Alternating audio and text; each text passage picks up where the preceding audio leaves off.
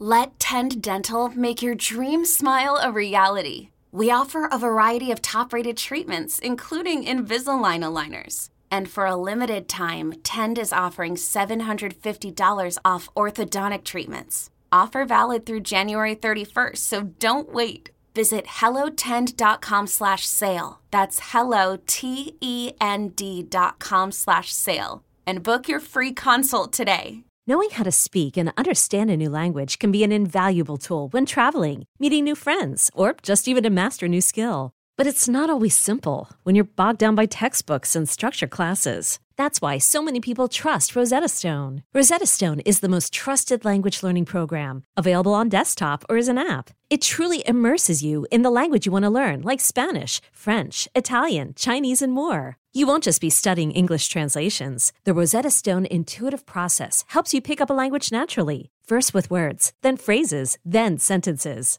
Don't put off learning that language. There's no better time than right now to get started. For a very limited time, listeners can get Rosetta Stone's lifetime membership for 50% off. Visit rosettastone.com slash rs10. That's 50% off unlimited access to 25 language courses for the rest of your life. Redeem your 50% off at rosettastone.com slash rs10 today.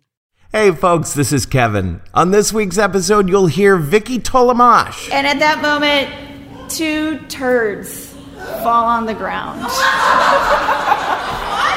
Yeah. that and more. But before that, uh, let me just explain that I am now right in the midst of the worst period in my life ever. Uh, I, I did escape the bedbug apartment. I am in a new apartment now, but I now have no furniture and I'm laying on a tiny air mattress with a towel over my head to try to cut down on the echo. So, because, you know, we don't have a sound booth set up in here yet, it's, it's just just something else, huh? Independent Productions.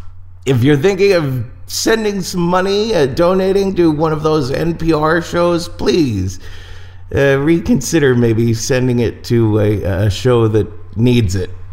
Also, you know that feeling you get when you can get things done with just a click of your mouse? Hey, it can't get more convenient than that. And now you can even get your mailing and shipping done without leaving your desk thanks to st-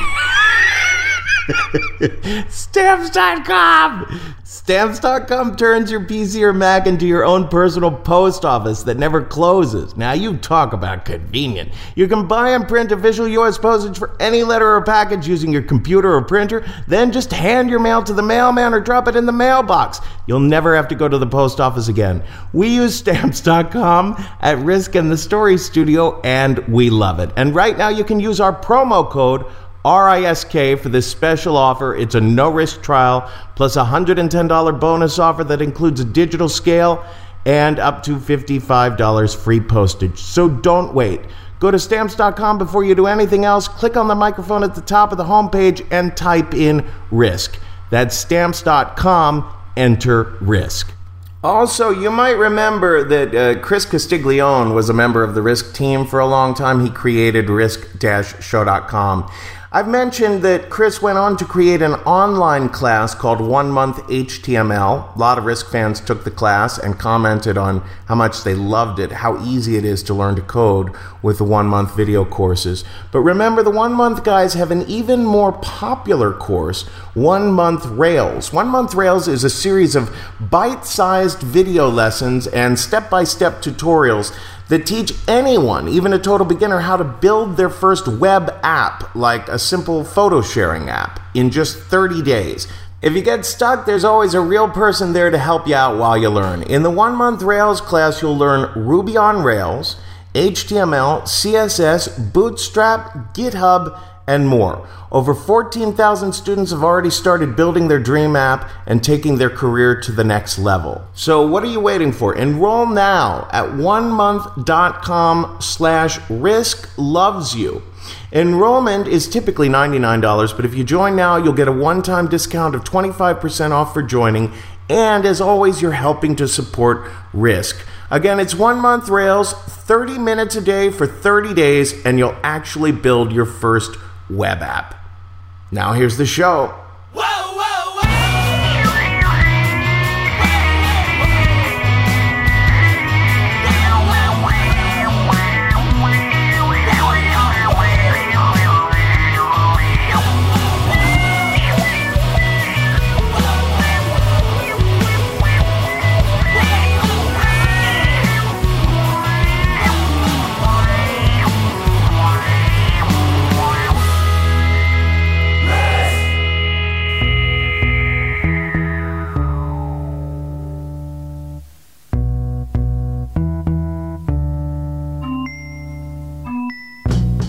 Kids. This is Risk, the show where people tell true stories they never thought they'd dare to share. I'm Kevin Allison, and this is Realism Stealth Warrior behind my extremely echoey voice right now.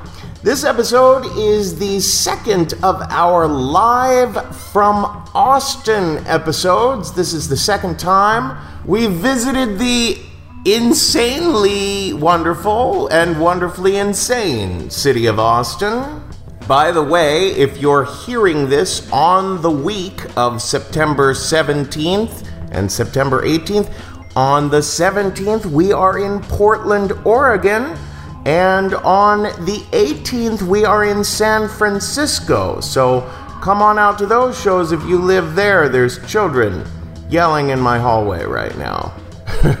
why don't we get the fuck out of my completely unfurnished and unsound boothed new apartment right now and get to the show? In a little bit, we're going to hear from Cassidy Santaguida. She is very active in the improv and stand up community there in Austin. We love Cassidy. But first, we're going to hear from Vicky Tolamaj, who first told a story for us when we performed in Dallas. Here she is now with a story we call Twisted Sister.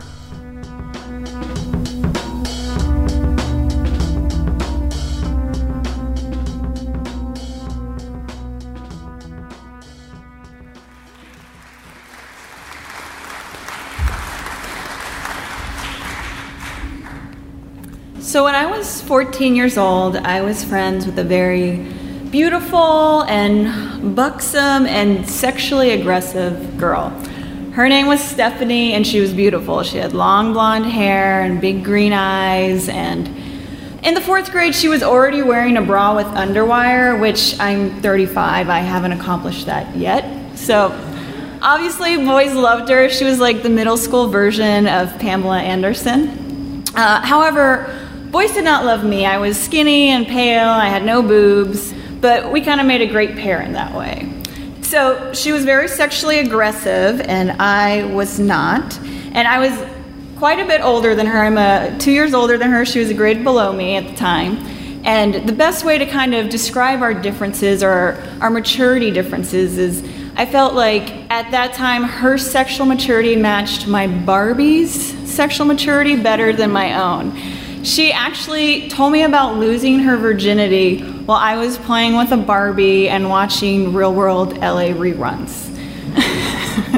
so while she was having sex with Kevin Russell, my Barbie was having sex with Indiana Jones, my brother's Indiana Jones doll. My mom would not buy me a Ken doll because I think she knew what was going on with Barbie. Uh, anyway, so I was okay with all that. I liked uh, I liked to hear all of her stories. I kind of felt like I got to experience all that scary teenage stuff from this distant perspective. I got to hear about all the experiences and kind of witness them, but I didn't have any of the emotional baggage that seems to take place when sexually aggressive guys are going after you. I was sexual, but in a much different way than Stephanie. Stephanie was pursuing it in real life. I was. Uh, other than just playing Barbies, I was obsessed with reading the Archies.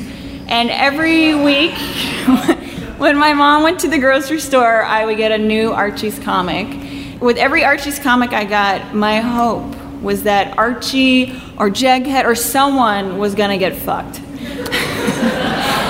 every week I would get the comic and I'd read the whole thing, and I'm like, this nothing, not yet and it was just like endless disappointment. So that's kind of where I was sexually. So uh, I was in eighth grade, and I think she was in seventh grade at the time, and we're hanging out at my parents' house after school. And she's like, Two guys want to meet me at the first bridge. Uh, so let's go, let's ride our bikes over there, and we're going to go meet Ray and Dennis and just talk to them.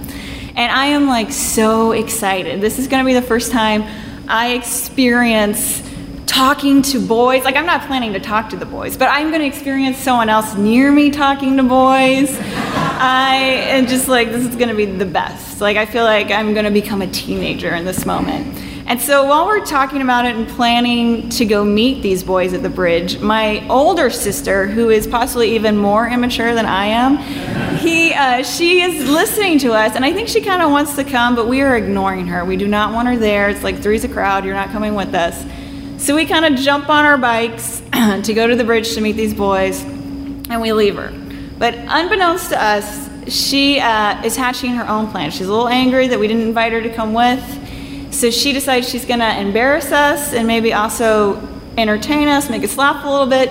And she puts on this crazy outfit. She's got her hair's got this huge headband around it. She puts biker shorts on.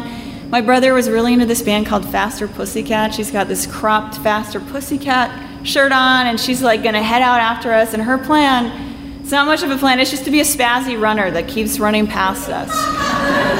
And as she gets out of the house, like her final touch is she decides she's gonna grab this bandana to give herself like a huge bulge in her biker shorts. So that's like her final touch. So we're at the bridge. Ray and Dennis are there. We're talking to them. I'm like, it's like the best moment of my life so far, like age 14. And I see out of the corner of my eye, like this spazzy runner, like with this weird gait. And I'm like, oh my God, I realize, like I'm like that's my sister. Okay, so I'm just gonna like ignore her because this is my first boys experience, and this is not gonna ruin that. So I ignore her, but of course I notice that everyone notices her run by, and then I'm like, okay, that's over. And then I see like a few minutes later, she's coming back, and I'm like, oh my god, okay, just ignore her. And then she does this like three or four more times, and every pass is spazzier. She starts like there's a sloth like like sloth from the Goonies kind of grunt that starts working its way in, and the boys are noticing it. Like I see their eyes like, what is that? And so on like the third or fourth time round, she slows down a little bit, like I think she's gonna talk to us and be like, hey guys. But the boys are freaked out. They're, you know, like they're mean teenage boys. And they're, like I said, they're like these sexually aggressive, mean boys. And so my sister stops and I think she's like, How funny am I? And the boys are like, Well, Ray, Ray especially, Ray's like this to her, What the fuck is wrong with you? Who the fuck are you? What is, what is this? Are you fucking retarded? And my sister's like, whoa, no, I'm Vicky's sister. Uh, no, I'm just just joking with you guys. It's a joke. This, this outfit's a joke. This is just me joking. And and Ray doesn't let up. I think she thinks that he'll just ease up. He's like this. I think you're fucking retarded. And then Dennis leans in on her as well, and he's like, "This, what the fuck is wrong with you? Who the fuck are you?" And she's like, I'm, I'm Vicky's sister. I'm not retarded. Just totally, this is an outfit. She starts to like kind of take off the outfit and be like, I'm normal. And the boys are not buying it. They're like, what? And so Ray finally is like this if you're not fucking retarded and if you're not fucked up, why do you have a dick in your pants? and my sister's like, oh yeah. And so, like, on cue, she stuffs her hands down her bikers and pulls out the bandana to be like, I'm a lady. And at that moment, two turds fall on the ground.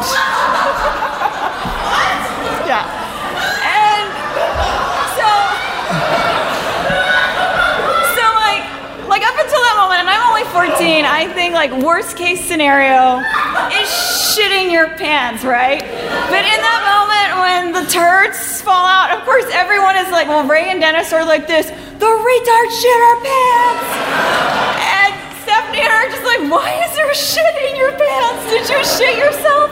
And my sister's like looking at it, she's like, I think it's dog shit. And like until that moment, like I mentioned, I thought like worst case scenario, you shit your pants. But no. Worst case scenario is some other creature or person shit is in your pants. That's the worst case, and especially in that moment when you're trying to be like, I'm normal, and then shit comes out of your pants. So the boys are so freaked out that they jump back on their bike and they're like, I am, they got the fuck out of there. They just left. Like I mentioned, my sister was older, and I've asked her so many times over the years, like, what were you thinking in that moment? She's like, I'm thinking two freshmen are to tell this story to the entire high school tomorrow, and I'm to forever be the girl that shit her pants. And I'm like, oh my God, that's the worst. So, like, we keep talking to her, like, how did you get this shit in your pants? Like, whose shit was it? And to be fair, like, I examined it. I was not afraid of it. I got down on the ground and I was looking at it, and it looked sun dried, and it had all these flakes of grass in it. And to be fair, it did not look like human shit. And so she, for the last 20 years, has claimed it was dog shit. And like weeks afterwards, she came up with this theory that when she was running down from our house, that she slipped and fell and caught herself and must have picked up shit and just uh, stuffed it down her pants. so for 20 years, this has been her story. She hasn't changed. She's like, that's what happened. but uh, to this day, like, of course, it did get out at her school, and everyone knew about it, and she was always like the girl that shit her pants. But to this day, she's 36. She hasn't lived in Texas in years, and she tells me she hates coming to Austin because we grew up in Houston, and most of the kids that we grew up with moved here, and they went to college here, they went to ACC, or they didn't go to college here, and they just came here. And she's like, every time I'm in Austin, she's like, it doesn't matter what time of night it is. She's like, I'll go into an HEB, a CVS, and two in the morning, someone we remotely knew when we were kids will be like this, Sarah Talamash? And she'll be like, oh, hey, yeah, what's going on? She's like, I'll just be buying tampons. And then I'll hear them be like this, I heard this story about you shitting your pants.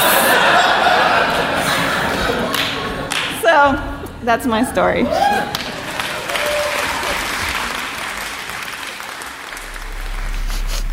Oh, yuck! It's a doggy poo disgusting. Oh, how disgusting! What? A doggy poo? Yes, indeed. What else did you think you were?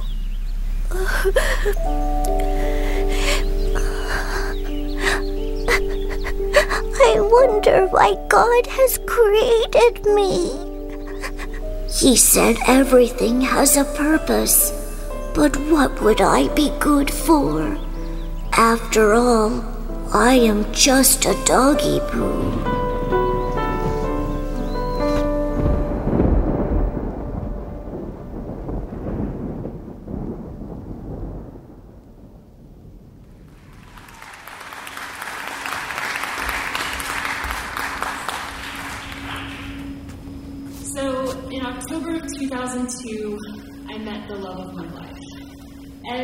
Was celebrating his 23rd birthday at a bar in downtown Austin where I was hanging out with my friends. One of the guys in his group walked up to my best friend to hit on her, and while I stared in horror, Ed came up to me and said, Ah, don't worry about Steve. He's harmless. I mean, who could hurt a girl wearing tight jean shorts like that? I immediately loved his sense of humor and we spent the rest of the evening sitting at the bar chatting. He told me that he was stationed in Fort Hood, Texas, after having just graduated from West Point Academy. Wow, I said, you must be really smart. Uh, I guess. But you know, the military is really not my thing. It's a good way to pay for college, though, and I'll be out in five years. The next Wednesday, he drove all the way down to Austin to take me out to dinner. And I was so nervous because I couldn't believe that this smart, funny man amazing blue eyes and an adorable southern accent was me. But we had such a fun time. We grinned and laughed the whole night. And after that, we were pretty much inseparable. By the time Thanksgiving rolled around, I was ready for him to meet my family. He wooed my grandmothers with his southern charm and impressed my parents with his West Point degree. At the end of the evening, uh, we were getting ready for bed, and he was like, Cass, I really liked your family. I can't wait for you to meet mine. I just love you so much. And I was stunned. I mean, I loved him too, but we hadn't said that to each other, and I was speechless. He stammered on, Oh shit, uh, I probably shouldn't have said that so soon. This is really early, and you know, it's the truth, though. I, I don't think I could ever love another girl the way that I love you. Jesus Christ, Cassie, will you say something? so, you know, I came to you and I was like, oh, yeah, sorry. Uh, I love you too. He smiled at me and he said, you know, I'm going to marry you someday. And I grinned back at him and I said, Oh, yeah? I think I like that idea. So we were in love. But then in uh, March of 2003, the United States invaded Iraq on a quest for weapons of mass destruction. Six months later, Ed found out that he was getting deployed. The first conversation that we had about his deployment was really intense. Um, we talked about maybe breaking up. He said, I love you more than anything, but I don't think I can ask you to wait for me for a year. Come on, you're not asking me. I love you. I want to wait for you. I'm more worried about how I'm going to find out if you get hurt or something bad happens. I'm not technically your family, so the army isn't going to call me. Said, Cassidy, don't worry about it. Nothing's going to happen. And if it does, I promise my mom will call you. So the night before he left, Ed and I decided that we were going to stay up all night in his apartment having wild sex. Because neither of us was going to be doing any of that for like the next year. After several hours, we were laying in his bed naked, just completely spent and raw. And he crawled into my arms like a small child would, and he started crying. I wish I didn't have to leave, he whispered. I'm so scared that I'm never going to see you again. I whispered back, Yeah, my biggest fear is that you're never coming home. And we both cried quietly and then fell asleep in that position. Waking up the next morning and untangling ourselves from each other was the hardest thing that we'd ever done. I watched the bathroom door quietly while he took a shower. Tried really hard not to cry while he put on his uniform, and I paced around the living room while he packed some final items into his duffel bag. And then we kissed for a full 60 seconds before he walked out the door. And at first, Ed's deployment seemed nothing like war to me. Uh, he was uh, stationed in Baghdad in the Green Zone, so he had regular access to creature comforts, including a reliable internet connection. And one day he emailed me and he said, Hey Cassidy, I'm going to change my work schedule so that I work nights. That way, we're going to get off work at the same time, and you and I can chat online after work. And so we settled into our daily routine of seeing how each other's day was, even though we were across the globe from each other. But about six months into his deployment, everything seemed to change for Ed. He sent me a message one day saying that uh, while he'd been asleep in the barracks and everyone else was out at work, an RPG or a rocket propelled grenade had been shot into his building. Well, luckily, it didn't detonate. So he was alive because of a malfunction. What an amazing stroke of luck. But for the two of us, it was also a reality check. I became increasingly paranoid that something awful was going to happen to him and I wouldn't know about it. And he just became completely miserable. All he wanted to talk about was how much he hated everybody over there, Americans and Iraqis alike. He felt like he was completely insignificant. He hated everything that he was doing. I tried to get him to elaborate, but he would just say things like, I don't want to talk about it right now, or I'm not allowed to talk about that kind of stuff. So I knew that he was struggling with something, but I didn't know what it was. And most days that was more frustrating than the danger or the distance. Not long after that, Ed found out that he was going to get two weeks off for rest and relaxation over the Thanksgiving holiday. He decided that he wanted to spend that time at his family's home in Virginia where he'd grown up. But he bought me a plane ticket to go out there for a week. Why just one week? Well, he told me that he didn't want me to be bored for two weeks just hanging out with his family. And besides the second week that he was home, he really wanted to go on a road trip with one of his childhood friends. But the week that we were out there, it was amazing. We had such a good time. And for seven days, we didn't have to worry about separation or war or pain. We just got to have fun. There was a shadow in his eyes that I really had never seen before.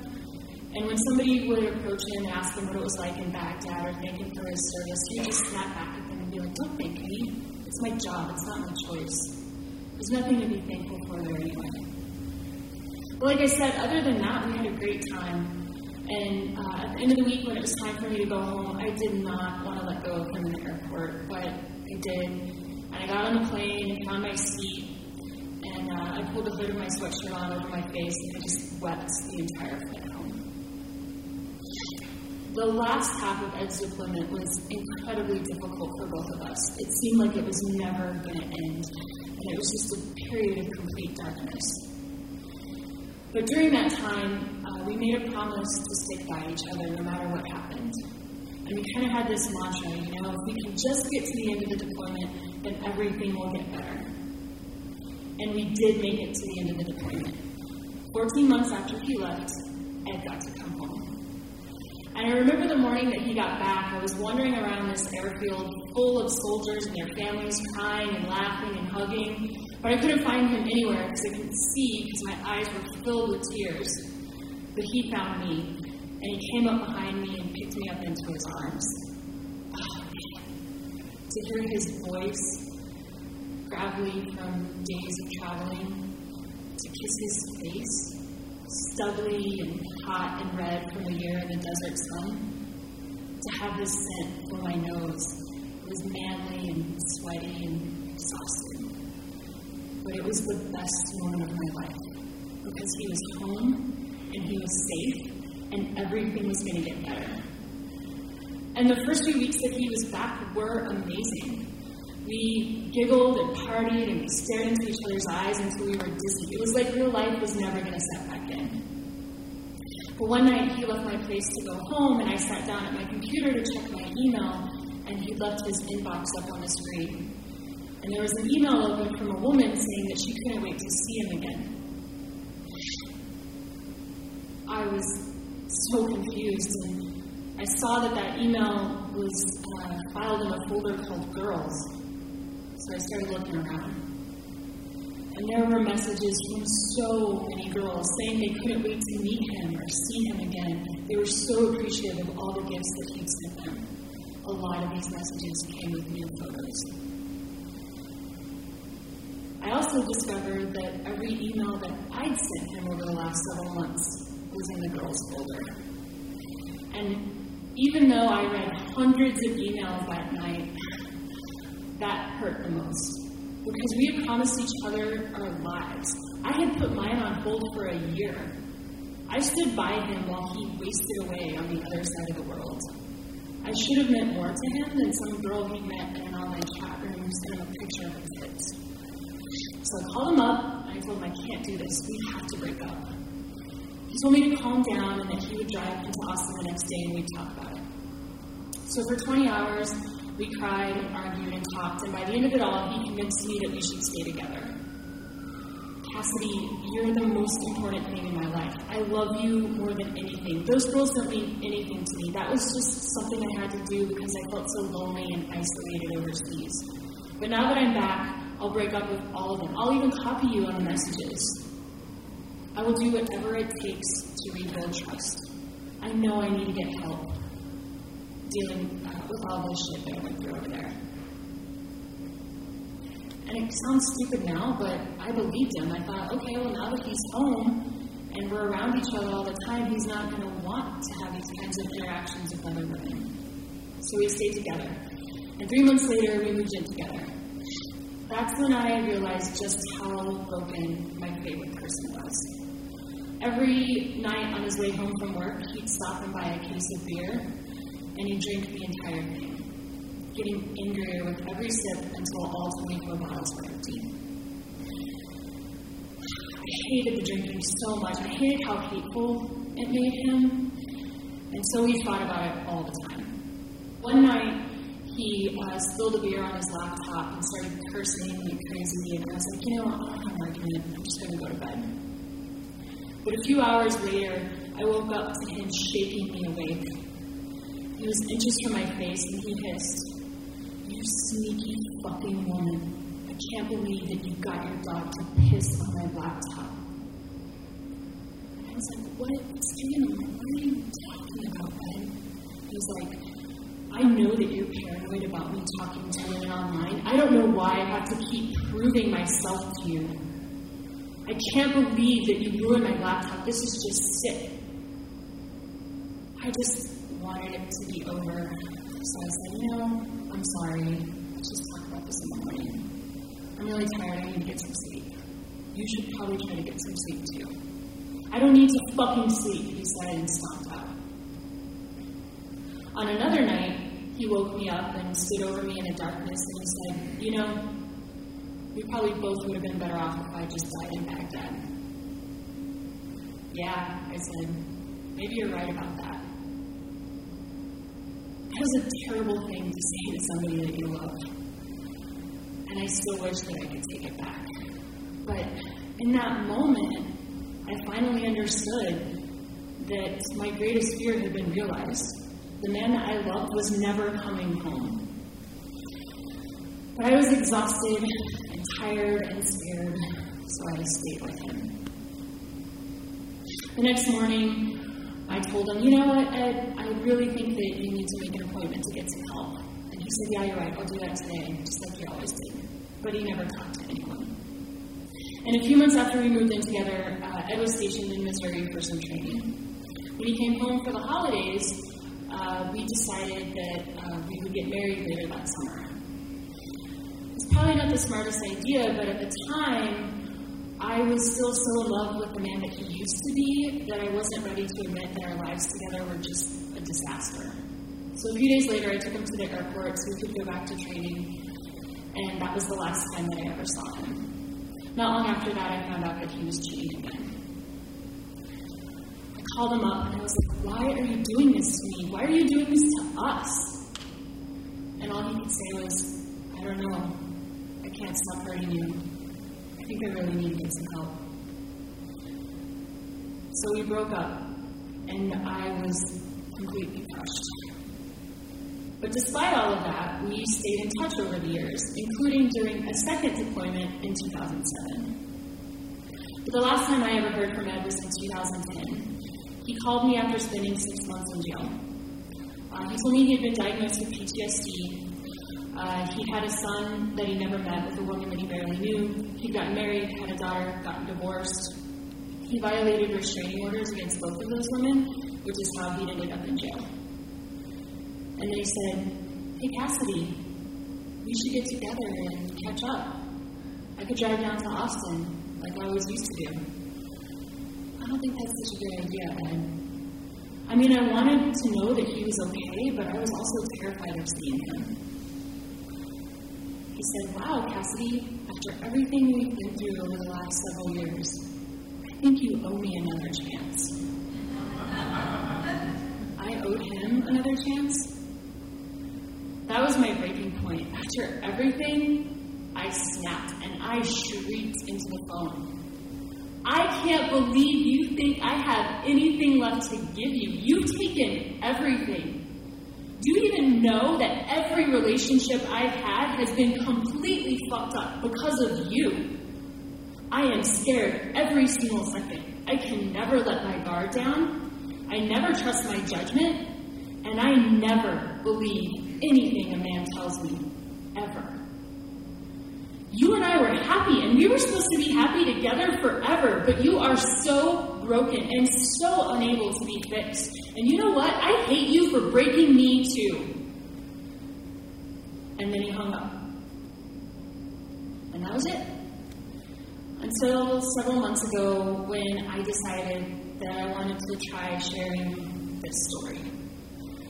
I texted him one night to make sure that he was okay, and he texted back. And we didn't really say much, but I at least know that he's alive out there somewhere.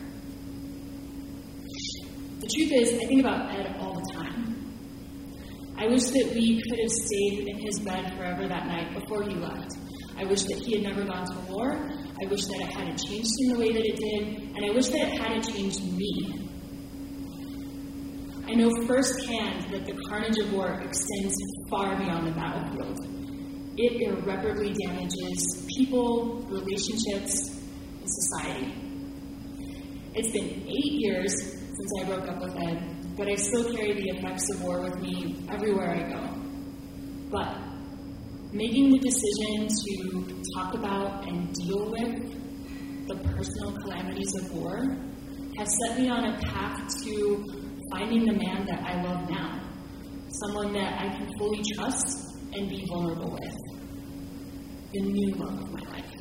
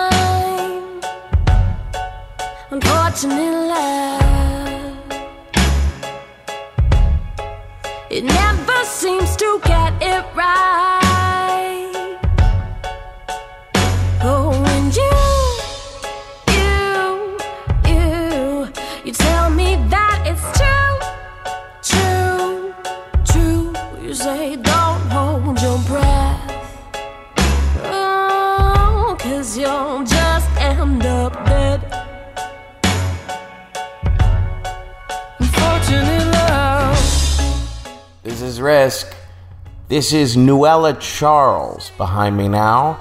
And uh, just before that story we heard from Cassidy Santaguida, we heard a little interstitial that our episode editor, Jeff Barr, worked up out of that masterpiece of Korean cinema, Doggy Poo.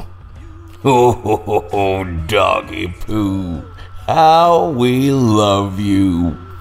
And speaking of love, that's the emotion you'll feel when you come and visit us at thestorystudio.org. You can find out about our September workshops we've got starting. We've got a one day business, storytelling for business workshop with Don Fraser on September 20th.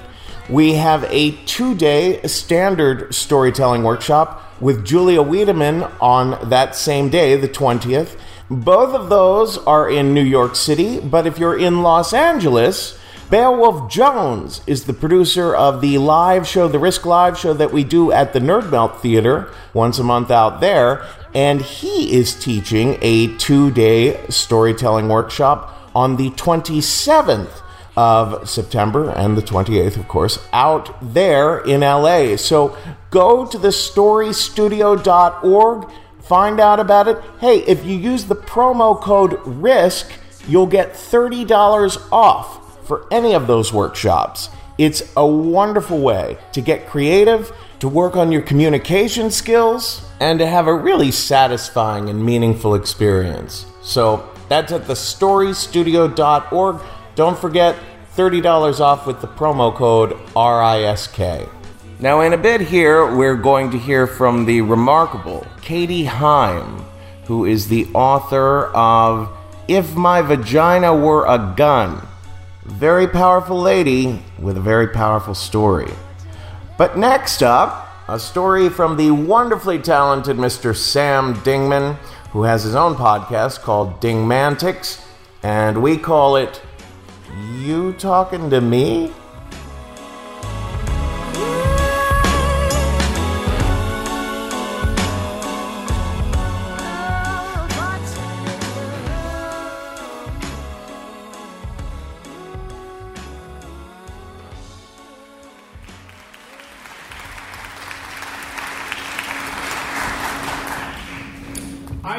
Moved to New York with some expectations about what it was going to be for me. Uh, specifically, I moved there because I wanted to be an actor. And I'd been living there for a few years, and I had booked two roles. Those roles were nightclub patron number three. I was in the off off Broadway debut of Sex and the City, the play. And the other role that I had booked uh, was in a play called Widows, in which I played the part of Headless Corpse in the River. So things were not going quite as well as I had hoped. And that was uh, difficult for me because acting had always been for me a way of kind of having an identity. I remember when I was growing up, I sort of didn't know like who I was supposed to be. And as I got older, I discovered acting, and the thing I really liked about it was that you kind of get to have whatever identity you want. You can have everyone else's identity, and you don't really have to think about your own. There's this really great idea that you have to be able to step into someone else's world and kind of be able to be in it. But you don't go all the way, you don't actually become them because it's a performance. So you live in this kind of cool space in between. As you can imagine, uh, Headless Corpse in the River and Nightclub Patron number three did not really feed the urge to live in that space. And the other problem I was having is that I had this day job which should have maybe served a similar impulse. I was a bellhop in a hotel, and that should have been an opportunity to come into contact with other people's ways of being and really be able to interact with it. But I sucked at that too. I remember on one occasion, a hip hop artist named Sky Balla checked into the hotel, and I had the privilege of taking him up to his room. And when we got there, he was like, Hey man, uh, you want to hit this tree? I didn't know what that meant. So I was like, No, thank you. And then I went back downstairs. And then I said to my fellow bellhops, uh, what, is, uh, what is hitting the tree? And they were like, He was asking if you want to get stoned, man. Why didn't you do it? I was like, God, that was my shot. That was a chance to really do the thing. So I was like, I have a great idea. So I got out my cell phone, I went outside around the corner from the hotel, and then I called the hotel and I said, uh, uh, Hello, can I speak to uh, Sky Balla, please? And the hotel connected me, and he was like, Hello? I was like, Mr. Balla, uh, this is Sam, the bellhop from before. I was wondering if it would still be possible to hit the tree. And he hung up on me. But the thing is, I couldn't even interact with like normal people. On another occasion, a family came in, and, and the thing about the other bellhops at the hotel is they could talk to anybody. Anybody who came into the hotel, say it was a family, they would be like, "Hey, uh, you in New York for the first time with the kids? That's fantastic. You're going to go to the Empire State Building?" And the families would be like, "Yeah, yeah, we're really excited." And they'd be like, "The Empire State Building's the most wonderful place in the world." But bullshit all day long but it worked. Versus me, who would get in the elevator with a family and say things like, Well, we do offer uh, breakfast. Do you guys like breakfast? And they would say, Yes, because everybody likes breakfast. And then I would say, Well, we have very fluffy eggs. And then there was silence in the elevator for 30 floors. So I needed to make a change. None of these things was going well. And I had always had this kind of fascination with cab drivers. I always thought there's something about being a cab driver that, that I feel like is similar to what draws me to acting. There's something there that feels like it's that same opportunity to get into that space between. Also, my favorite part of being a bellhop was on the overnight shift when people would uh, pull up to the curb and check into the hotel and ask me to park their car, which I would do eventually. But first, I would take it for a little spin around the nave just to see how it handled on the city streets. So, if any of you were wondering, uh, as a sidebar, if people do that when you drop your car off at a valet, they absolutely do. So I decided I was going to become a cab driver. And the thing that really stuck out to me about the cab driver training was this part where they said, uh, You're not allowed to discriminate against potential passengers. And I was sitting there with my fellow aspiring cabbies, and we were sort of looking at each other. And the, the teacher said to us, Well, for example, if you see a black person and you don't like black people, too bad. You have to pick them up. And we looked at each other and we were like, that seems fair. Yeah, no, we shouldn't discriminate against, against people based on race.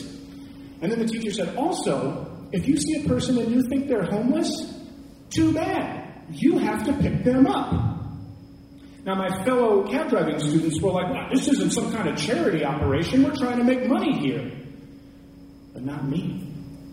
I was like, if I see a homeless person, I'm definitely picking them.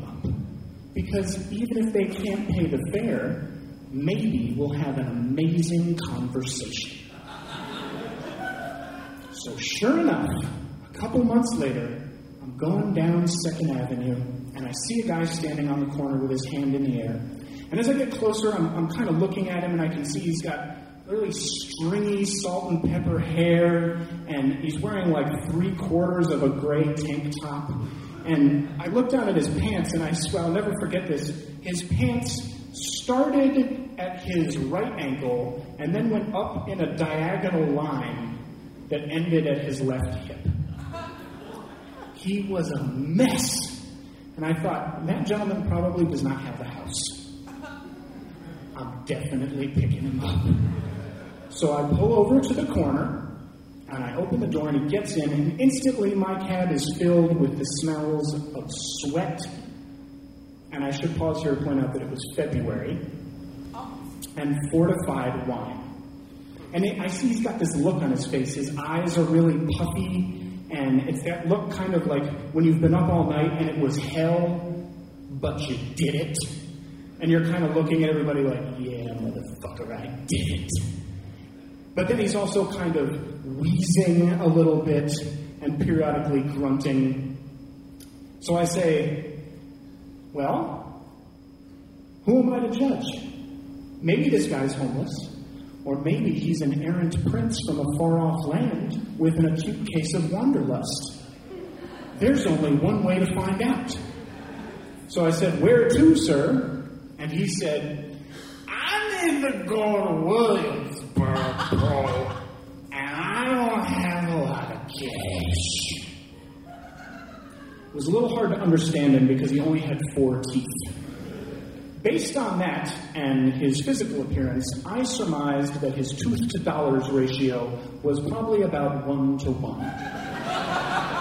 This was going to have to be one hell of a conversation.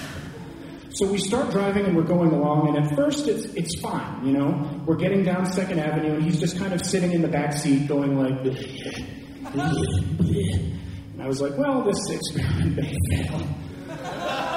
But then we get to this part of Second Avenue where there's a police station, and all of a sudden he kind of perks up a little bit. And he's like, dude, no cops, bro. We cannot go past no cops.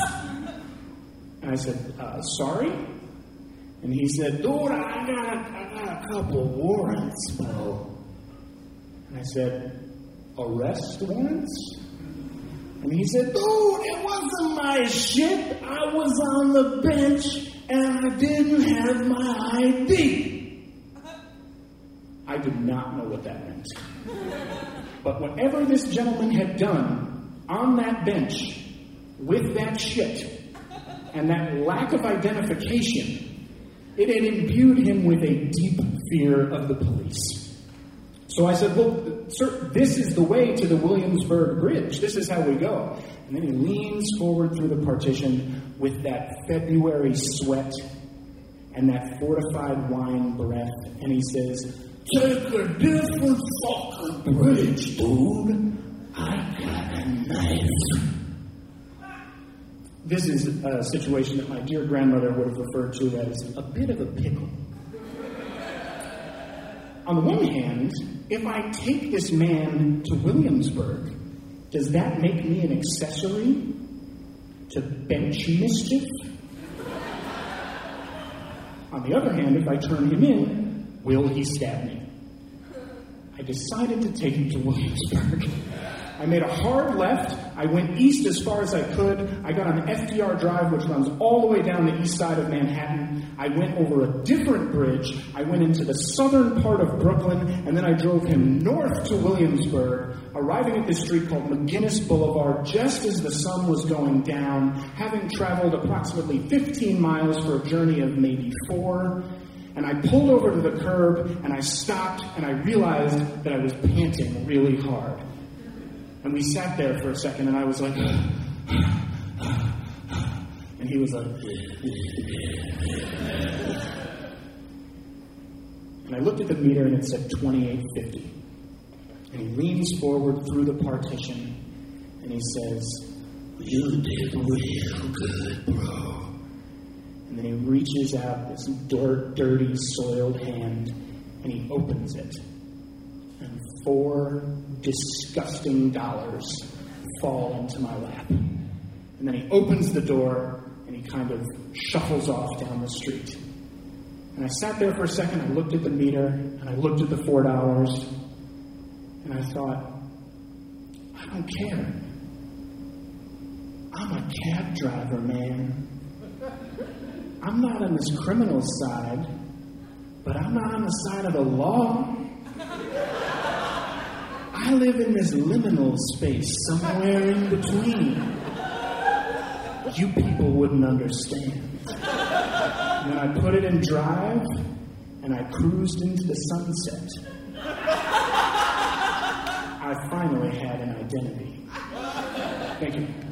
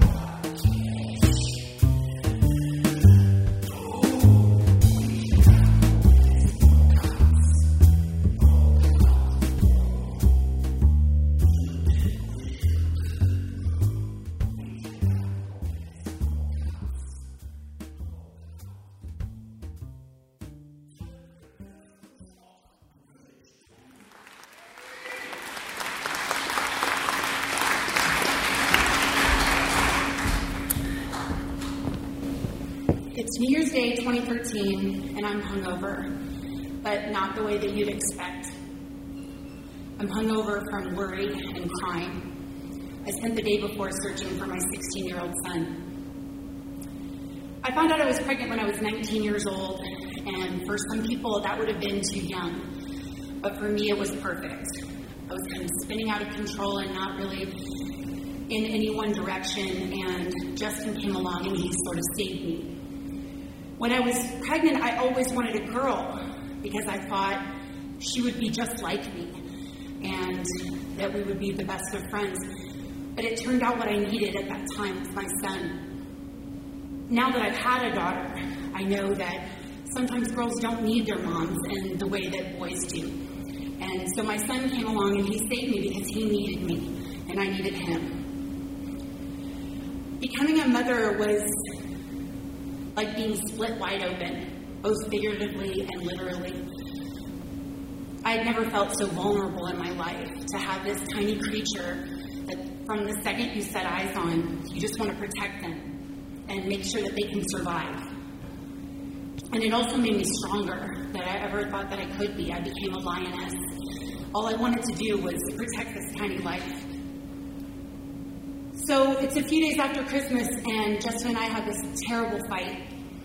And the fight wasn't as important as what I took away from it, which was he was so angry. He was angry at me, and I had never really experienced that. He was hateful, and, and the things that he was saying reminded me just of his really abusive father, who I had left years before. And so it pushed all my buttons, and I didn't handle it well. I've always asked my kids for complete honesty, and I give the same to them. I'm sort of an Austin hippie mom. You know, we talk about all of our feelings, and I tell them the truth, and I expect the same thing from them. And so it was really hard for me when he just shut down and was so angry and refused to talk to me about where he was coming from. Because my son wasn't really into having friends, I didn't really know where to look for him when he ran away. He's never been what you call a kid's kid. He's never gotten along well with other children. There was one time when we had a 12 year old boy at our house and he was getting ready to leave, and Justin shouted at him, Goodbye! I, I can't wait to see you again. I'll miss you so much. And the 12 year old just stopped and he turned around. His face was beet red, and he was like, Don't you ever say that to me again. He just couldn't understand why other people didn't open up and talk about their feelings the way that we did. And especially that kids didn't do that, and especially boys. So he's missing, and I don't know where to look. He spends all of his time at the library, just being online and you know looking things up. So I've gone up to the library over and over again looking for him. It's pouring down rain this New Year's Day, Anybody that's from here knows that that's really odd for this part of Texas.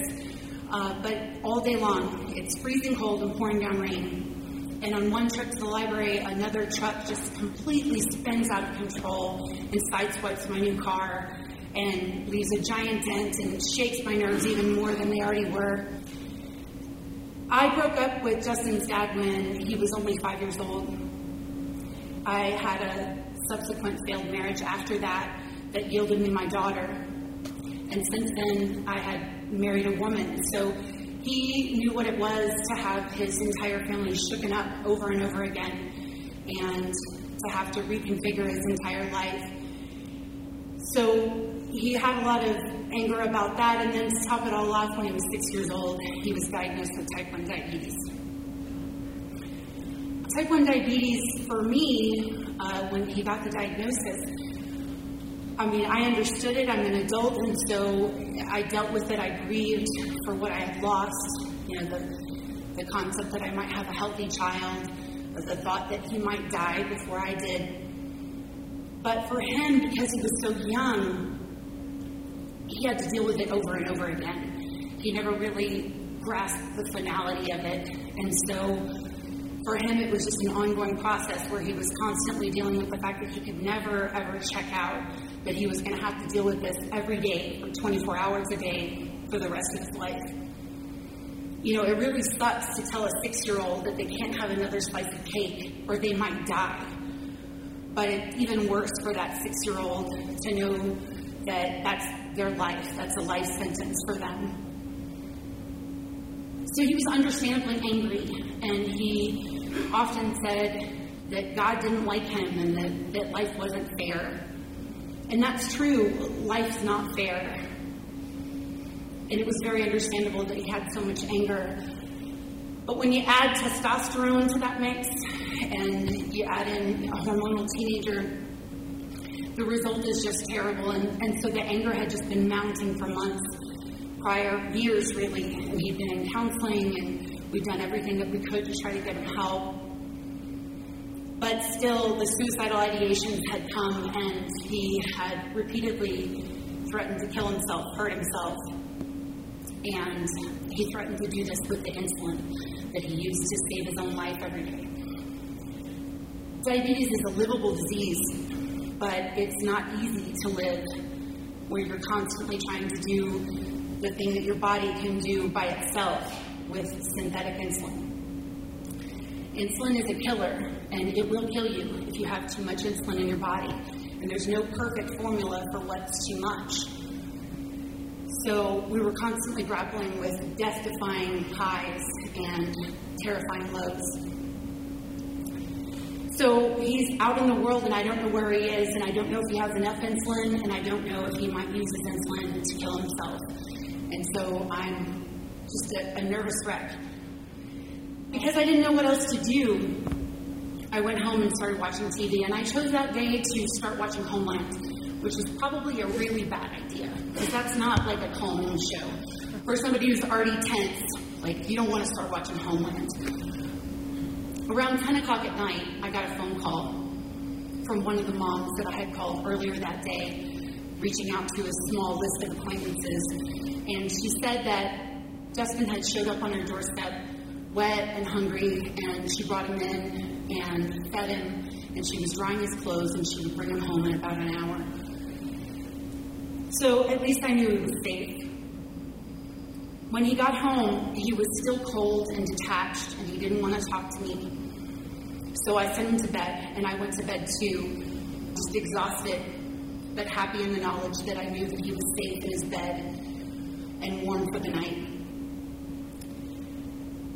The next morning, when we got up, we went over the argument that had led us to the point that we were at. He still wasn't opening up to me, he still wouldn't talk. I hate to say it, but I, I didn't deal with that well at all. My petulant teenager kind of turned me into a petulant teenager, and so in just a moment of lashing out and trying to get him to react, I, I took everything he had away from him his phone, his computer, his TV told him he was grounded, and I decided to go take a bath to calm myself down. This is one of the few things as a mom that I give myself is that like hour or whatever to soak in the tub. So I did that, and I came out and, and I got ready for the day. And when I came out of my room, he was gone again. And I didn't know if he'd run away or worse. There was no sign of him in his room. I walked upstairs. So I decided to go ahead and eat and, and leave for the day. And as I was leaving and putting on my coat, I glanced down at the table by the front door and there was a note. And it was very intricately decorated. It had my name on the front. It said Mom, which once you become a mother, that's, that's your name. He'd drawn rainbows with the colored pencils I'd given him for Christmas on the front. And somehow I just knew what it was, even though I hadn't looked at it yet. My hands went out to pick up the note, and it felt like I was watching someone else. It didn't even feel like the hands were mine. I picked it up, and I scanned what it said. I didn't really read any one part, but basically it said, I'm sorry, I don't want to be a burden anymore. You can find my body in the woods by our house. And so, without even thinking, I ran out of the house, note in one hand, cell phone in the other, and I called my wife and I told her what was going on, and I told her to get there as quickly as possible, and then I called 911. And as I ran that quarter of a mile to the woods, it didn't even occur to me to get in my car and drive there. Um, I ran right past my car, but you know, my, my one goal was to get to those woods and just try to find him. I called 911, and the 911 operator said, Ma'am, you have to calm down, which is what they always tell you. Also, why do you think he's going to be successful in this attempt? Does he have a gun? Did he have access to a weapon? I said, No, he has insulin. So I knew what the stakes were as I ran there, and it didn't even seem like a moment passed. I, I was at the woods, I was at the clearing, the soccer field that leads into this beautiful green space by my home, and there's all these people milling around, you know, walking their dogs, they're getting ready to go on a hike. I ran up and I said, Have you seen my little boy? And they looked puzzled, they looked back at me and they said, No, we haven't seen a small child out here. And it took that for me to realize that who I was looking for was this 6'2, lanky teenager who looked nothing like a little boy to anyone but me. And so I quickly amended my description, and they said they had seen him, that he just walked through the soccer field not long before going into the woods wearing his pajama pants. And so I ran into the direction that they pointed, and two of those people who were just out for a, a stroll, you know, on New Year's Day, followed me. And those two people became my angels that day. They stayed with me through the entire ordeal, and I don't know their names or who they are, but they gave more to me that day than anyone ever has in my life. The man of the pair asked me what my son's name was, and he ran off in one direction, screaming his name, and myself and the woman ran in a different direction. And I was screaming his name too. There's a noise that women make when they give birth, right in that last push when they're pushing the baby out of their body. And it's primitive, it's animalistic, and that's all that I can describe my voice as that day. It sounded like it was coming from an animal. It didn't sound like me at all. Screaming this name that I knew so well over and over again, just wishing that I could find him and stop this thing that was happening. I ran down the path, and I don't even know for how long, but all of a sudden I heard the bushes rustle, and my son appeared out of them, and all of a sudden he was in my arms, and he was saying he was sorry, and he was crying, and so was I. And he smelled like an animal, and I loved it, and I didn't care. And I said, you know, it's okay. We're going to get you the help that you need. We're going to make sure that this never happens again. And he said, no, Mom, I don't think you understand. I need to go to the hospital. And I said, what did you do? And he reached into his pocket and he pulled out the vitamins. And he told me that he had injected himself three times with full syringes of insulin. The fast acting insulin works in about 15 minutes on blood sugar. And he'd already been out in the woods for many more than that. So we knew we had very little time before he could just pass out, start having a seizure, and it would be very hard for the paramedics to get to him this far in the woods. So we began to run again. The hiker, my angel, had been on the phone with 911 also, and he knew exactly where the ambulance was waiting for us. So we ran in that direction my son trying to keep pace with me to assure me that he was okay. And I said, No, buddy, just run ahead. I'm not what you'd call a runner. It's not really my thing. I'm more of a like slow hiker with the dogs or whatever. So, you know, I, I'm not running fast. I'm like, take your 16 year old body and just go. So him and the and the male hiker just ran ahead, and the woman stayed back with me. And at one point, I stopped because I really thought that my lungs might actually explode or that I might throw up. So I was standing there retching, and, and she put her hand on my shoulder and she said, You can do this. And she was right. I could. We ran the rest of the way, and then we burst through the clearing, and, and there was the ambulance. And my son was in the back, and I could hear the ambulance driver saying, You've done a good job. You've earned yourself an IV today, son. They were getting ready to do the business of flushing his blood getting the insulin out and putting glucose in there to keep it from dipping down too low. He was okay that day. He made it through.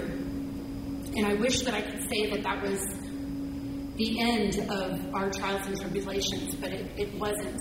We spent the next summer with him being even angrier than I'd ever seen him. I was actually afraid for my physical safety and that of my 10 year old daughters. We had a subsequent attempt at suicide and ultimately a hospitalization. Even now, we still deal with anger and depression and, you know, startling lows. And his father died to top it all off at the end of last year unexpectedly. I'm really glad that right now suicide is getting the attention that it deserves. And part of the reason that I wanted to get up here and tell this story is because I wanted to take some of the stigma away from talking about it, talking about the demons that we all grapple with and the signs and symptoms of clinical depression and what it looks like in a child and what it looks like to try to save that kid's life. Thank you.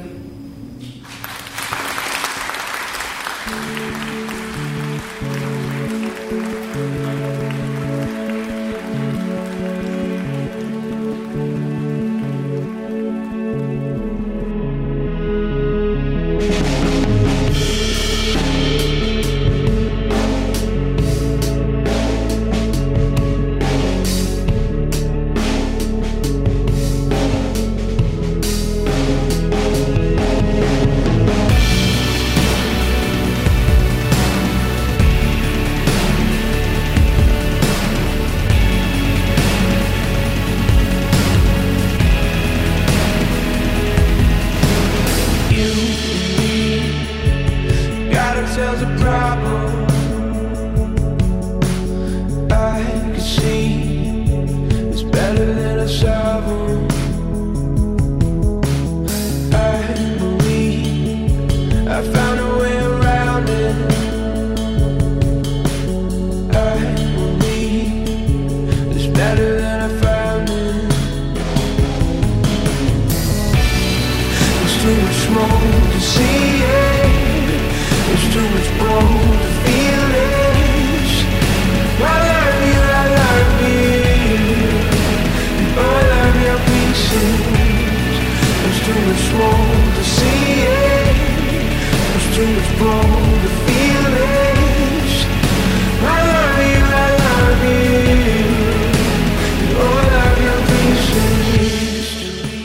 is all for this week's episode, folks. This is Andrew Bell behind me now. And don't forget that on Wednesday, September 17th, we're in Portland, Oregon.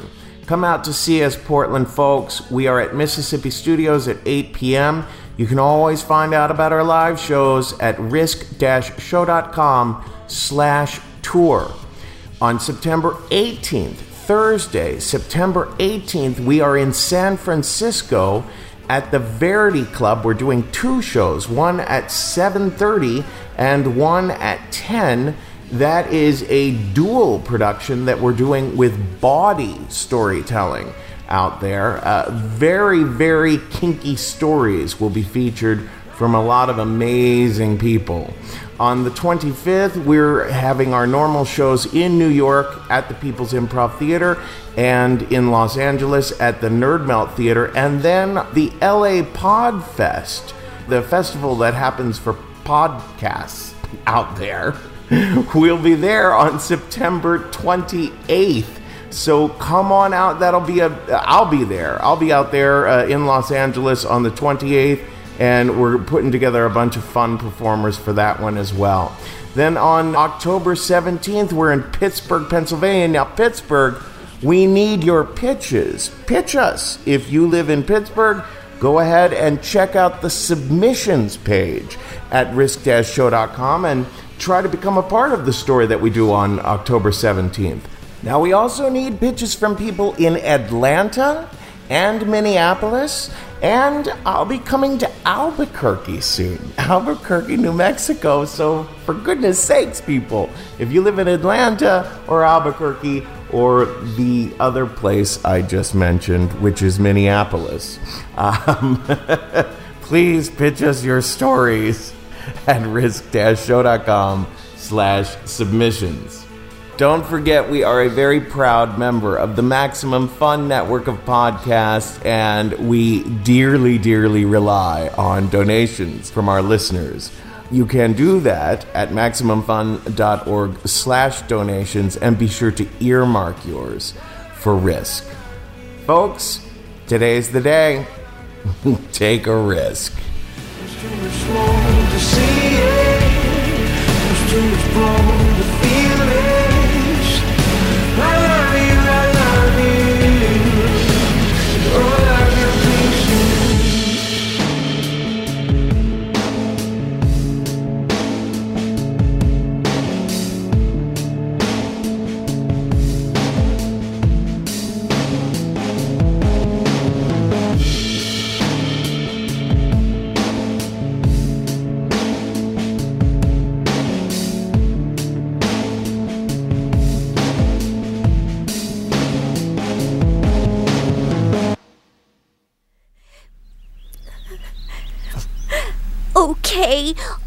Am a poo. So what? You are not just any poo. You are a doggy poo. The worst kind of them all.